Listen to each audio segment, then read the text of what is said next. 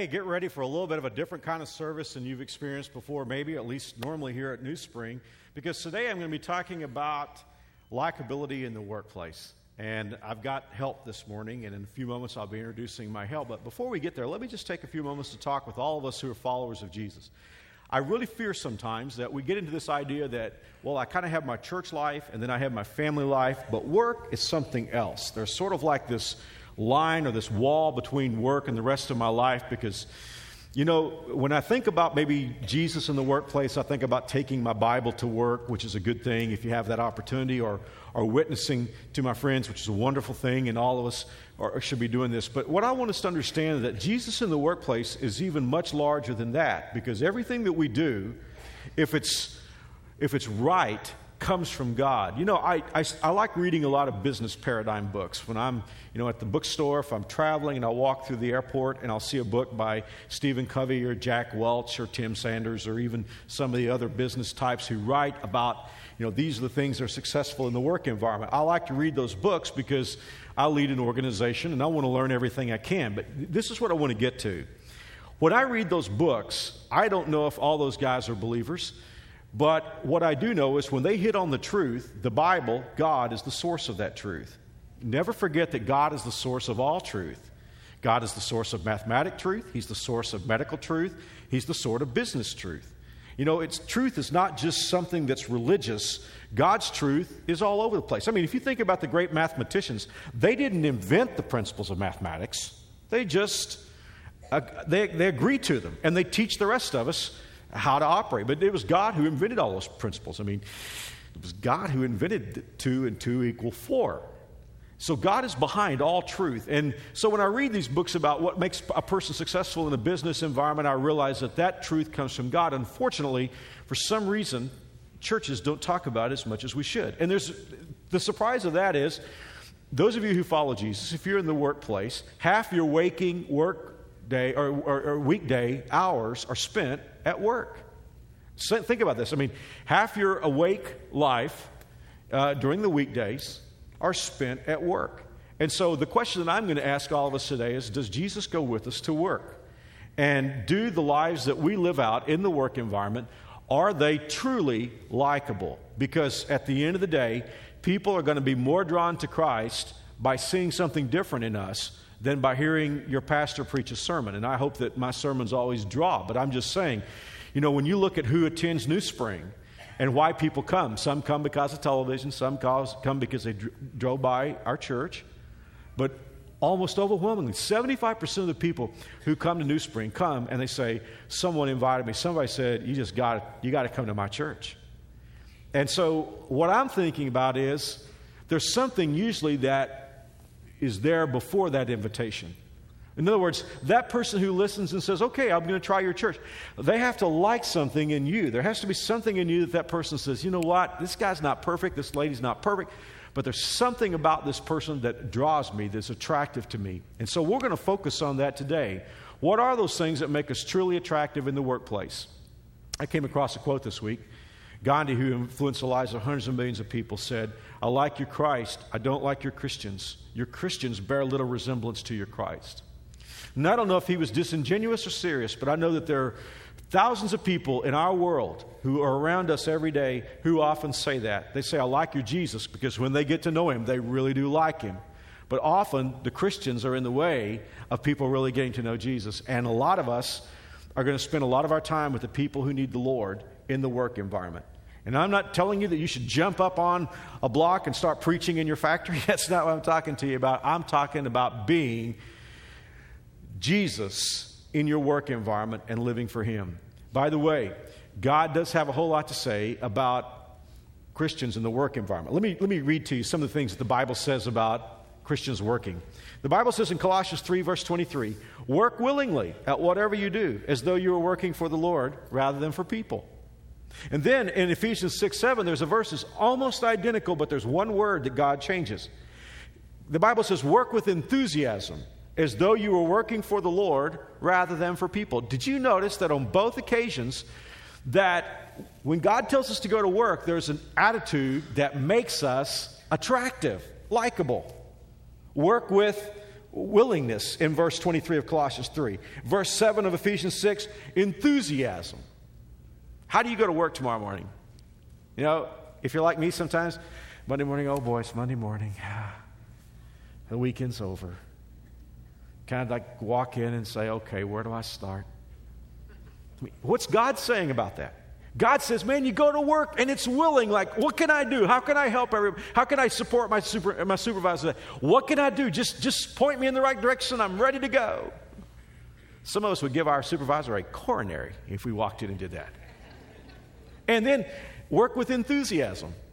You know, I mean, if you're a follower of Jesus Christ, you ought to be the most enthusiastic person in your plant, in your firm, in your school, wherever you are. Enthusiasm. God is saying these are the things that are important. And in Ecclesiastes 9, verse 10, the Bible says, whatever you do, do well.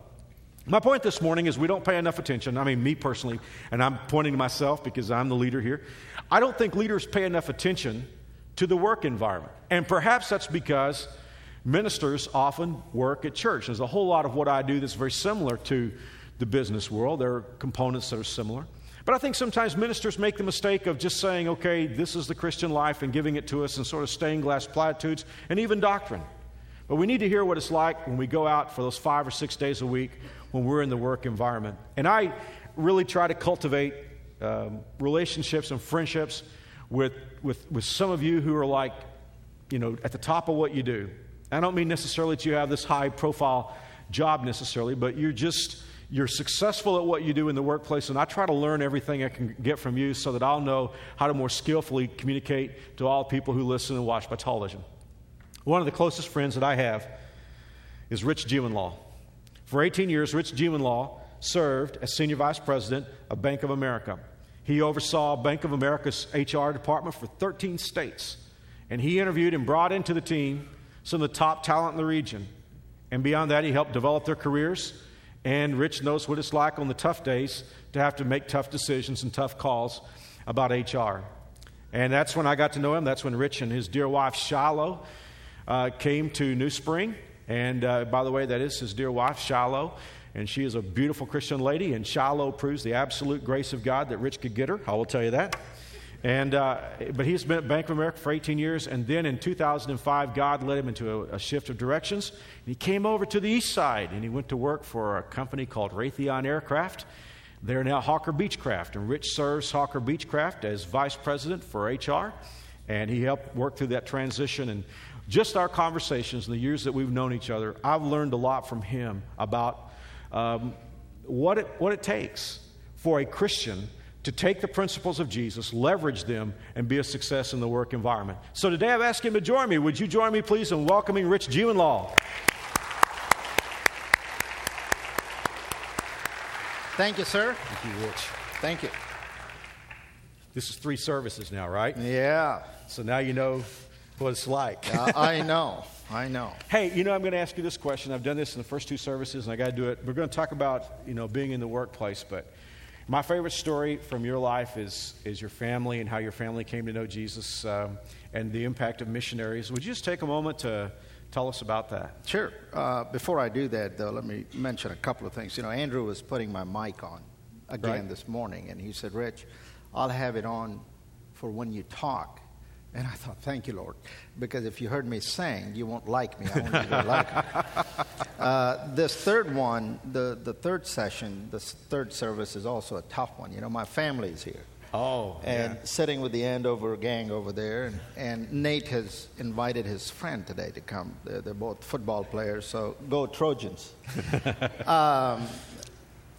About my family, you know, on my mom's side, I'm the 4th generation Christian. And on my dad's side, I'm a 2nd generation Christian. And as we get older, as you well know, we like to know about our families, you know, how they lived, what they did. And my mom was coming here 3 or 4 years ago. My grandmother was 90 years old at that time in India. And I said, Mom, before she gets too old, talk to her about her parents and how they converted. And my mom brought quite a few stories about her family. And she said that my great-grandparents in India were converted by missionaries in India. And in those days, over 100 years ago, when missionaries converted, they also recruited you to spread the gospel. And there was no infrastructure in India. You literally walked from one place, one village to the next village, and that's what you did. And it was a husband and wife team, by the way. It was they just both traveled. And then my grandmother looked at my mom and said, that's how your dad and I met, because their families came together in a village and they were preaching.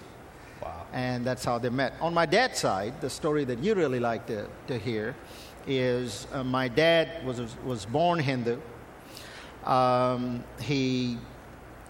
His family was a very religious Hindu family, and he was fortunate enough to go to a Christian school which was run by a missionary woman from Indiana. And when he started school, and my dad told me the story, by the way, just months before he died, so I just treasure it, she said, I've been praying for you. And my dad said, he said, what? You pray? And how do you pray? He said, when I pray, I have to stand in front of an idol and just simply meditate. And they talked about prayer, and eventually he converted and became a Christian. And he was, this is over 50, 60 years ago. He was persecuted for his faith, and he was prosecuted. And I've told you this story before. They took him to court, implying that it was something that illegal that he had done. And the other side brought in a lot of witness experts, as attorneys tend to do, and the fourth or the fifth one walks in there. This is an older person, real old man, and he looked at the judge and says, Your Honor, this young man keeps talking about his conversion and relationship with God, and he said, I'm 70-some years old, and I've been out in a jungle searching for God. And at that moment, my dad stood up and said to the judge, I rest my case. and the case was over. And so he had a very, very strong faith. Each of us have our own faith. But I think when you convert from that kind of a background and become a Christian, I think that is a very special kind of faith. I know you've told me this story several times, that when he accepted Christ as a teenager, he actually put his life at risk. Absolutely. Because there were people that wanted to take his life because he'd accepted Christ. Several times. I love that. Well, we're going to just jump right in this morning, Rich, and I'd like for you to we've been talking about likability and true likability, not the schmoozing kind of stuff, but I'd like for you to take a moment from your perspective as a Christian businessman, and take a moment to kind of tell us what you look at as being true likability and what would be not true likability in the workplace. I think you talked about in one of your sermons, you brought up the high maintenance type folks, and I have my own sort of category, and that is what is not likable is when one collects. Or say it differently, when somebody is an injustice collector. They've got a track record of all the bad things that have happened in the workplace, and which supervisor, which manager has done it and when, and they just can't get over that. That's not likability. The other one, I think, is a people person kind of person. And you've heard me say this before, people who tend to try to please people never get anything done, because they just focus on pleasing this person, they move on to pleasing that person, and the projects kind of fall through the cracks, and the results are not there. And so, and the other one is being political, trying to do things to get what you want without keeping the company's interest in mind or your team's interest in mind. And so, trying to take a shortcut, maybe. Sure, take a shortcut, like you said, likability is working on it every day, and it's hard work. Well, you're talking about people who collect injustices, and I think that's really true, because there are, there are Christians who do that, and the Bible teaches us to make sure that we keep short accounts and we forgive people when they hurt us. But do you ever find that those people tend to coalesce with other injustice collectors? Yes, and as we you know, become a global economy, things are beginning to get tough. You know, the bar for what we do and how we do it and who does it, the bar is being raised every day. My oldest son, Sean, is a banker, and he's been there for less than 3 months, and he's got goals, and he's got to meet them. And he's a competitive guy and likes to not only meet them, but beat them. And so the bar is being raised, and you know, you get in an environment where people just sort of do things that is contrary to the teamwork. Mm-hmm. They become very high maintenance and selfish really, side of it. Absolutely, and they really can't produce results. And you know, generally, it's at the end of the day, it's about producing results. You know, I've been a leader for most of my career, and because of that, I tend to talk with other leaders or whatever. Sometimes I meet leaders who don't think likability is important. You know, they're just going to basically do what they do and they, without respect. And you can't please everyone when you're a leader, and that would be a terrible mistake to try to do that. But do you ever think about likability in leadership? Because I know you spend a lot of time developing leaders. Likability, I you know, as I have said in the other services, you know, if you and I sat down for less than 15 minutes, we could come up with 30 things leaders do. You know, leaders do a lot of things. They make things happen.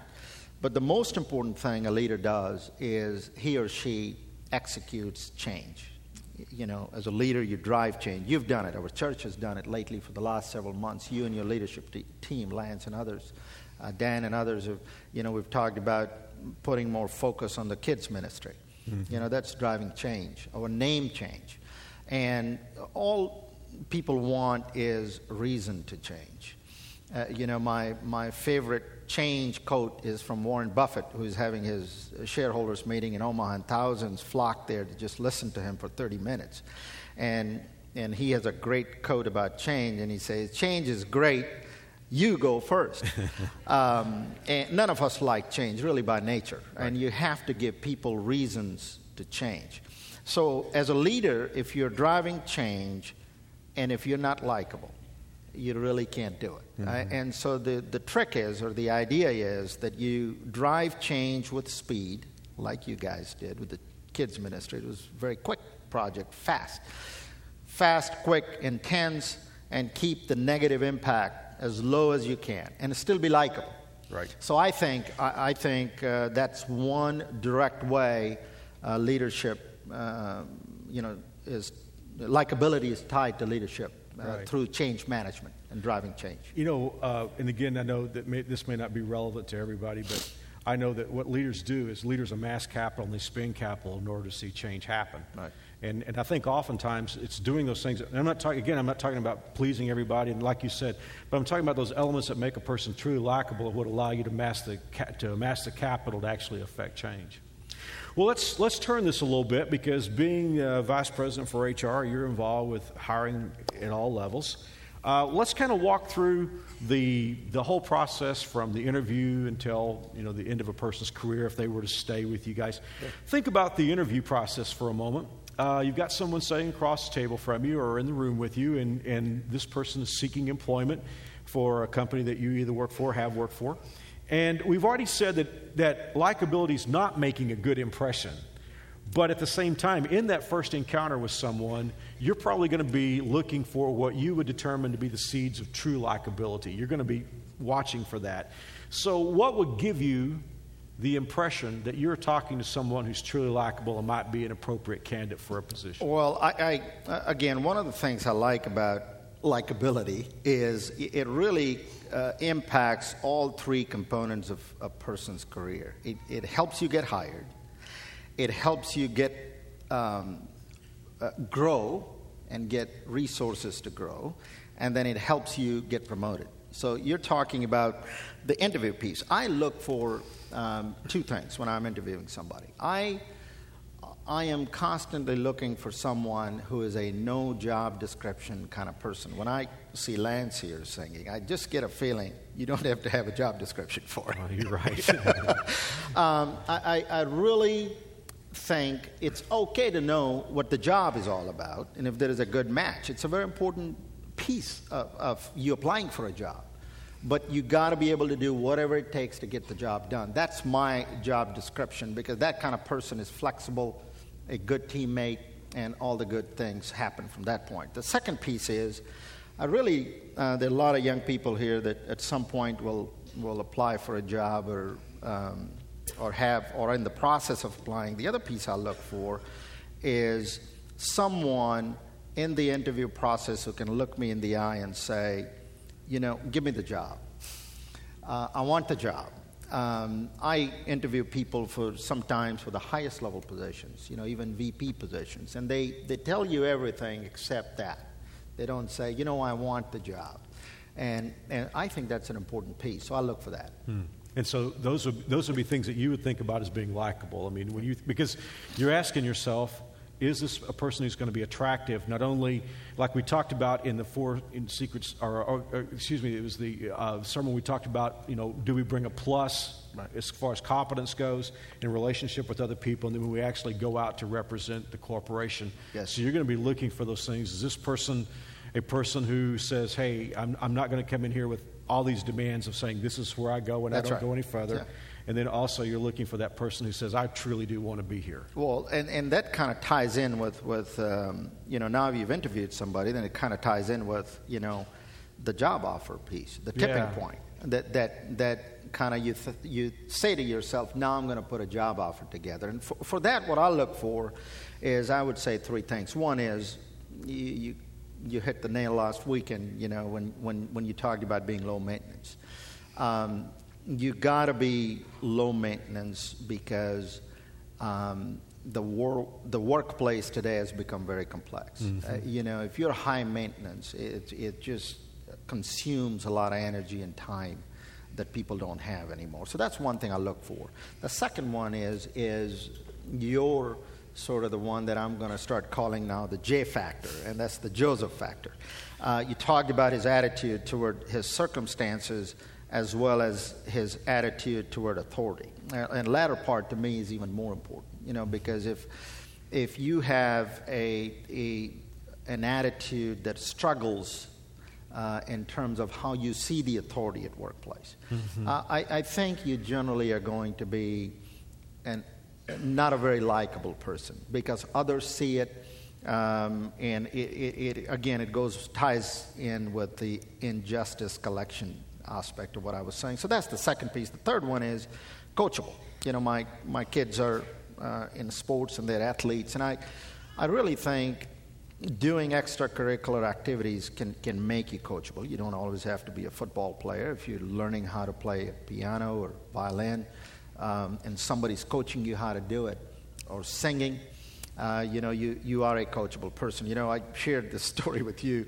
When I was my first job was a management trainee position, and my boss said, hey, you know, Rich, you're now going to start managing somebody, and there comes a huge football player, you know, 6 feet, 8 inches, and weighed 300-some pounds, and sort of a little intimidating.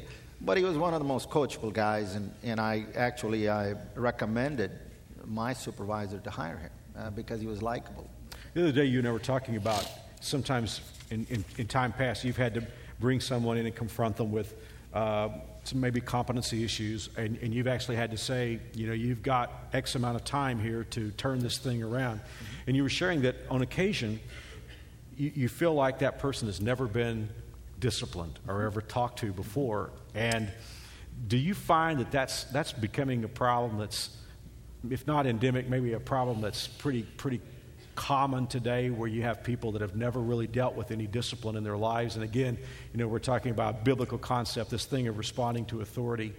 Do you find that maybe that's a cultural problem today, maybe more so than when you started your career? No doubt. You know, I started my business career almost 25 years ago, and I see that more often. You know, I sometimes when I have to counsel someone, I feel like it was deer in the headlight kind of thing, you know, and you sit there and you say, man, the person is 45 years old, and he or she almost acted like they've never been disciplined.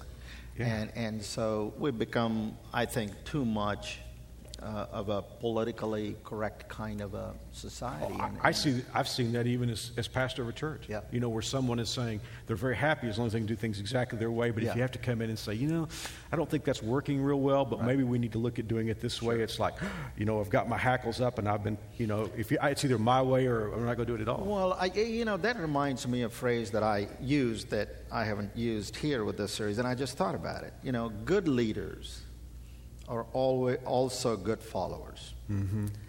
And all of us need to be led. We all have to remember that. And I think that impacts our attitude toward authority. Yeah. I need to be led. I have a boss. You know, you have several bosses. and so, you know, if you want to be a leader, you have to be a good follower as well. Well, let's go from the interview to now growth and development. The person has accepted the job. You know, you've seen the seeds of likability, and you've seen enough to where you're tendering an offer, and the person accepts. Yeah. And now they become part of the corporation. You know, I got to just tell you that this is probably one of the things that just eats my lunch in life. I'll see someone who will ramp it up. You know, they'll get ginned up in order to get a job or to get a husband or get a wife.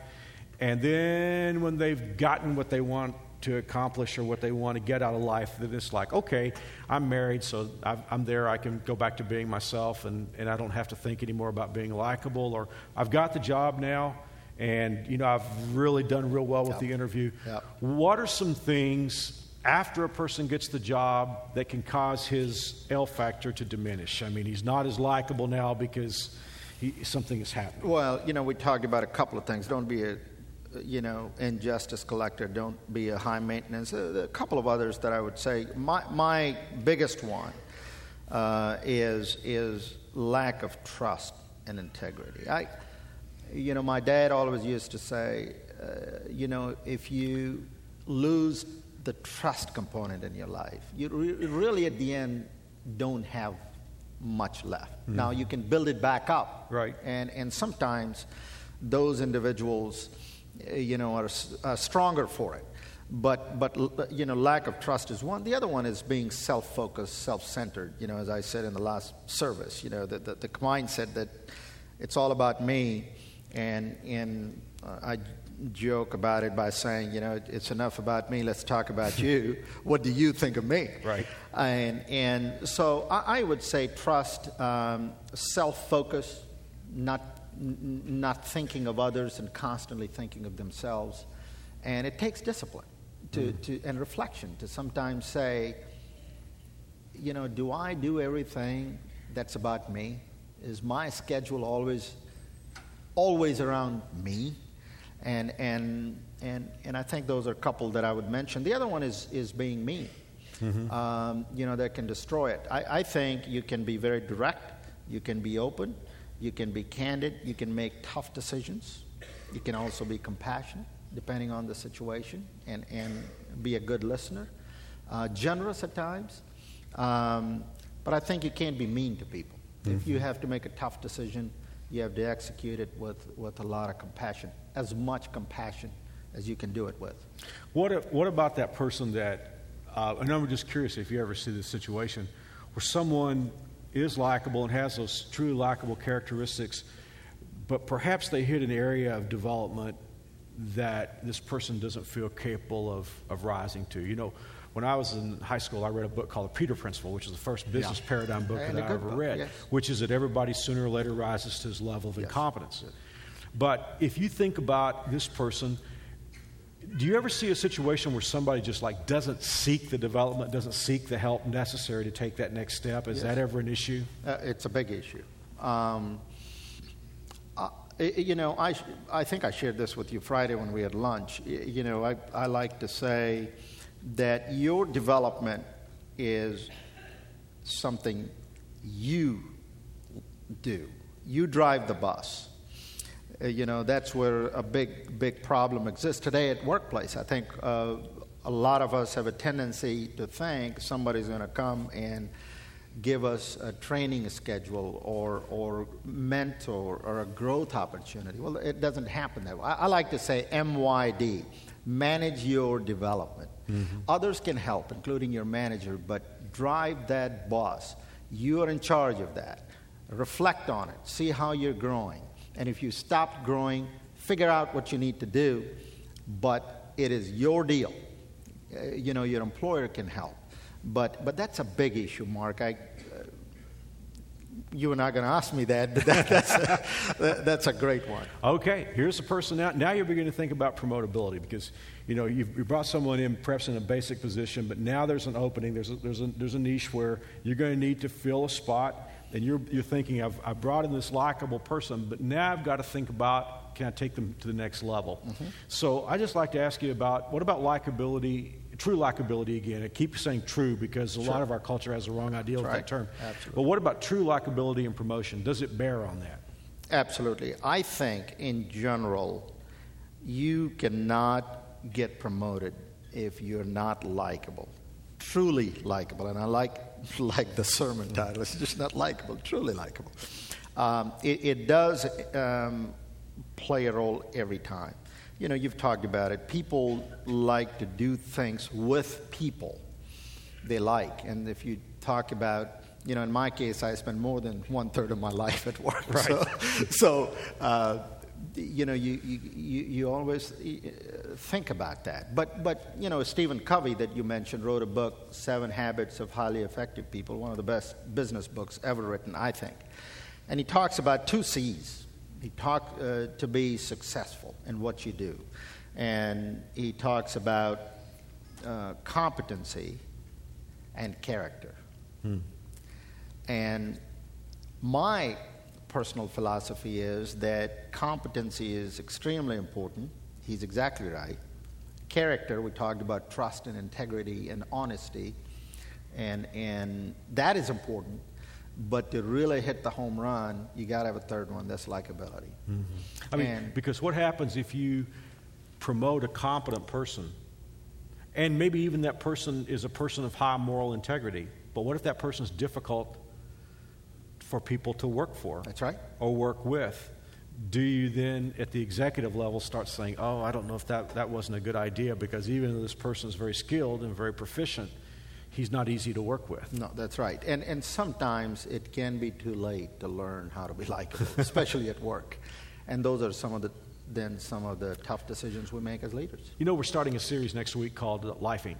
on Mother's Day, and it's all about, you know, how life marks us and how, you know, how that we're marked by sin and how that, you know, Jesus was marked for us and all these things that we're going to be talking about. But one of the issues I've been thinking about a lot as I'm prepping for that series is that many times, Christians have unresolved issues with people. Maybe unforgiveness that's long-seated, long-standing there. And then frequently, I wonder if we don't carry that into the work environment with us. And a lot of that difficulty that we see sometimes in people is that they're still angry over something that happened years before. You ever see something like that? Absolutely. And, you know, what we forget is when you have those issues, there is just so much workplace can do for you. That's right. And I think employers are generally good. They mean well, and they have resources. But I think, you know, we do have our own responsibilities where we have to seek out help other than from work. And you bet, you can bring those issues to work, and it can complicate you in a hurry. It can become a big issue. You know, Rich, you and I have been good friends for a lot of years, and we get together and talk about these things all the time. And one of the reasons why I really enjoy listening to you is that not only are you at the top of what you do, and I think you're the best at what that I've ever seen at what you do, but also I know you have a passion to follow Jesus. And I know how that Jesus is your Lord and Savior. And you know, even though you're at the top of your game in the business world, I know that still at the top is Jesus, and then Shiloh and the boys, and then work, which I admire so much. I'd like to take a few moments to talk about being a believer in the workplace and likability and how it relates to Jesus. I mean, in the first message, I talked about how that Jesus was likable. Luke 2:52, it says he grew more likable every day. So from a businessman's perspective, what do you think about when I say Jesus is likable? I mean, does that relate? Does it translate to the business world? It clicks with me right away. You know, and I'll mention a couple of things. The insight that I use to Jesus' likability are two main components. One is the Sermon on the Mount you know, you read that and you instantly know he was likable. You just have to believe that if you really read it repeatedly. Right. And so that helps. The second piece is, you know, my dad used to be called upon to preach frequently, and he used to use parables. And so as a young boy, I learned to read those parables. You know, the prodigal son was the best story ever told, as right. you said. And when you read his parables, you always find one likable character. And then Shiloh mentioned to me last night, and she said, you know, each parable also is very much action-oriented. Mm-hmm. There's always an action there. And so when you think of what he stood for and the parables that you read, and also then he took on tough issues. You know, right. we talk about workplace. I think sometimes the problem we have, and I struggle with that as well, let me just tell you, and that is to think, well, if people find out I'm a Christian, then I have to be perfect. Well, we make mistakes. Like you said, you have to learn to be likable. So you're not always going to say right things. You're not always going to make right decisions. And you learn from those. So you can be imperfect and forgive yourselves. The other thing is, as Christians, sometimes we worry that if people find out I'm a Christian and if I manage and lead, then they would think that I can't make tough decisions. Right. Well, nothing can be farther from the truth. If we talked about Jesus's teachings and parables, you know, he gave us hope and vision, forgiveness and empathy, and be a good listener and love and all of that stuff. But his message was also about responsibility. And you look and you read those parables, you learn very quickly that it was also about accountability.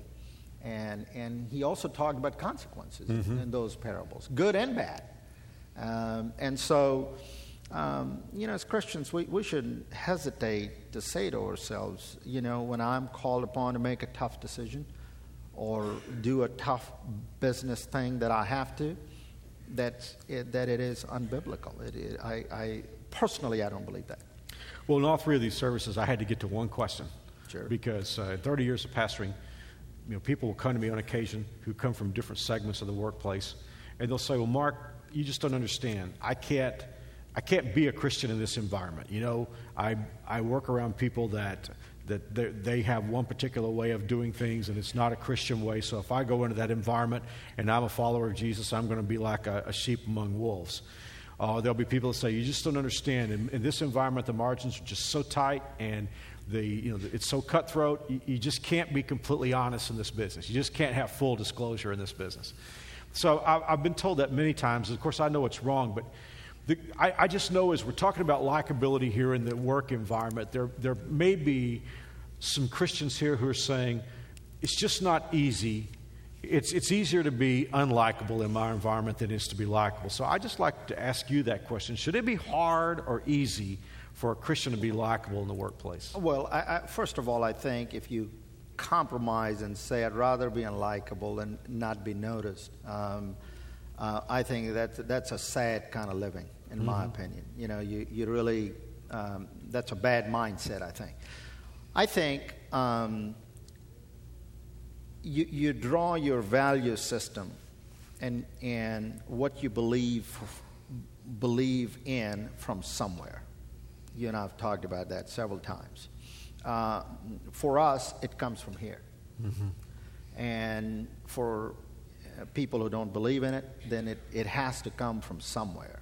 You know, your peers, the company you keep, the television, or whatever. So it's going to come from somewhere. Your value system is going to be established somehow. And so when you think of where yours should come from and all the lessons that you can get from the Bible, that should be our edge, not a disadvantage. And so, you know, the answer may not be it's easy or hard.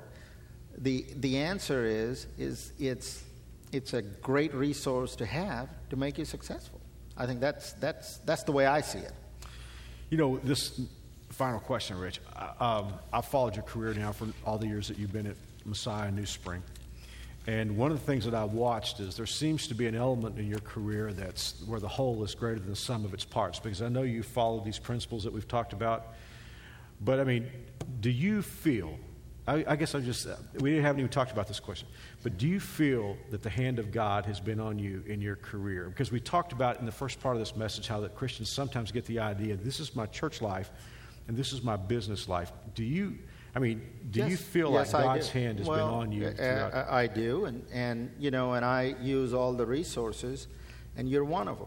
I've used you to give me that strength, and yes, I do. You know, after the first service this morning, and I'm glad you asked me that question, a gentleman stopped me, and he said, you know, one of the pastors in the past told him that he thought that David, and I'm not comparing myself to David, by the way, but it's relevant to the question. He said, the pastor told this gentleman that he felt that David generally was likable to God. Mm-hmm. And I think you may even have said that in the past. And so, yes, it matters. That's great. Have you enjoyed Rich this morning?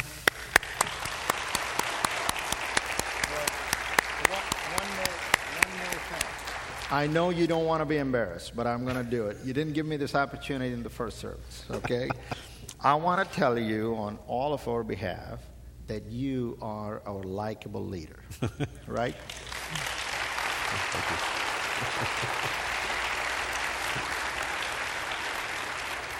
you. And the second thing I want to tell you, Mark, is I basically want to thank you for your leadership and your sermons. As I told you Friday when we had lunch, you know, you preach what I call practical results-based sermons. And I use them, believe me, in my life and in my career. And just please keep doing it. Oh, thank you, Rich. I appreciate that so much.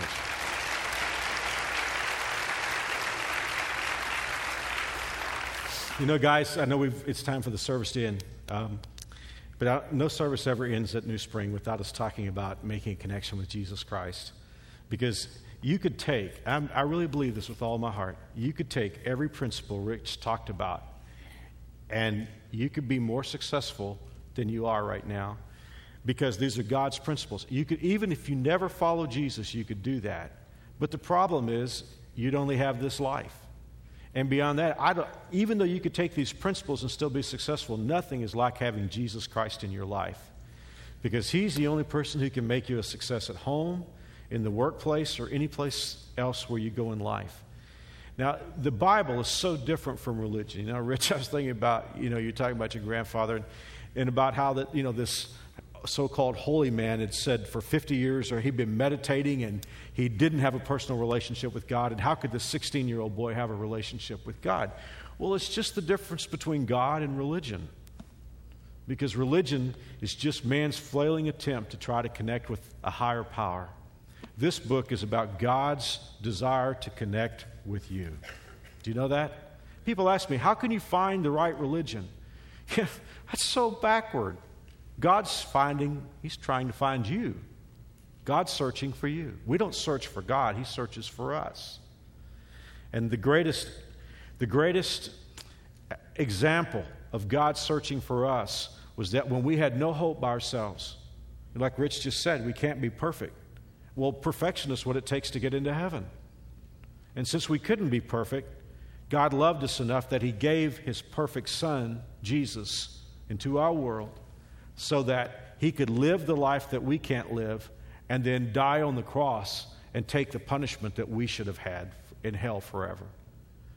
And the Bible says that if we will accept Jesus, we get his record and we get him paying for our sin. And guys, that's the greatest deal I've ever heard in my life.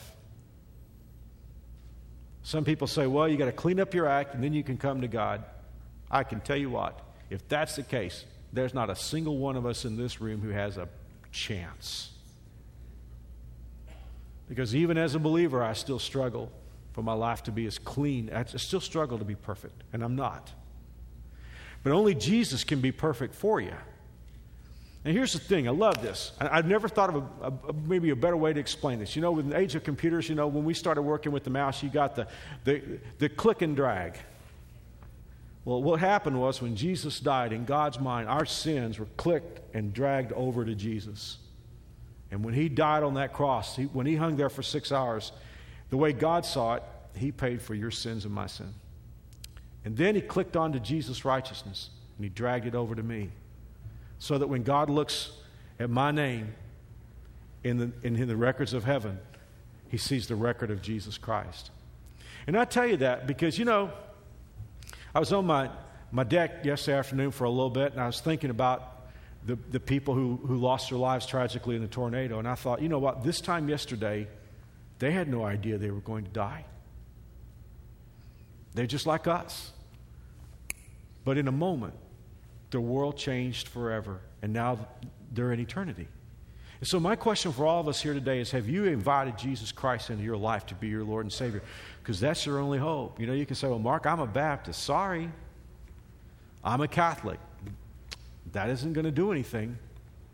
Only Jesus. Only Jesus. And you have to invite him personally into your life. And if you've never done that, I want to give you a chance to do that. Because no religion, no church, not even New Spring. New Spring can't take you to heaven. But we can tell you about the one who can. And he can transform your life. And if you would invite him, if you would, you know what it's like to open the door to someone. I mean, how many times do we hear the doorbell ring and you say, I just don't want to answer the door. I'm just going to go to the basement, pretend I don't hear. And I think people do that in church sometimes. The Lord is at the door, and people are saying, I just don't want to answer. What I'm asking you today is to open that door and invite Jesus Christ into your life. And if you want to do that, you can pray with me right now. Would you bow your head, please? And we'll just pray. And I'm going to give you a prayer. You don't have to pray these exact words, but if you want a prayer to pray, here's the deal. The Bible says, whoever calls on the name of the Lord will be saved. If you'll call, he'll listen. Would you pray with me, please? Lord Jesus, I know I'm a sinner. I don't want to go down this road anymore. I want Jesus. Jesus, would you come into my life? Save me and forgive me. I trust you. In Jesus' name, amen. Now, that's a simple prayer. But the Bible says whoever calls, and we've got a lot of examples in the Bible of people who just prayed to receive Jesus, and God saved them. Thief on the cross, the Ethiopian, all kinds of stories of people who did just what you did. Now, here's what I'd like for you to do. I've already torn my card off my worship folder in the early service, but you got a detachable card on your worship folder, and if you pray with me to receive Jesus like people do every weekend, and I love to hear about it, would you just check that first box? I know it's a small thing, but it's like your first step of making it public. And we just check that and say, Mark, I pray with you to receive Jesus. And if you'll put some address that I can send materials to this week, I'll give you 3 easy to understand booklets that will help you take the decision you've made and understand it very clearly. So if you'll just give me some kind of address, we'll send those to you this week. There are also boxes you can check if you want information about the church.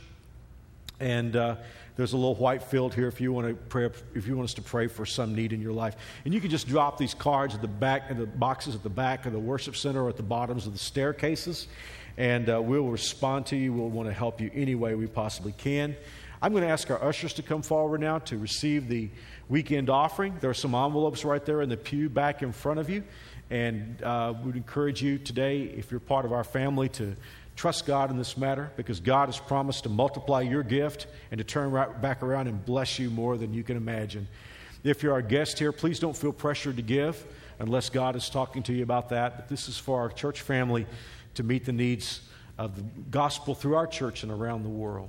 Let's ask God's blessing upon the offering. Father, we do thank you for what we've heard today. Thank you for Rich's insights and your word, most of all, that teaches us how to live our lives. Lord, I thank you for those who have prayed to receive Christ today.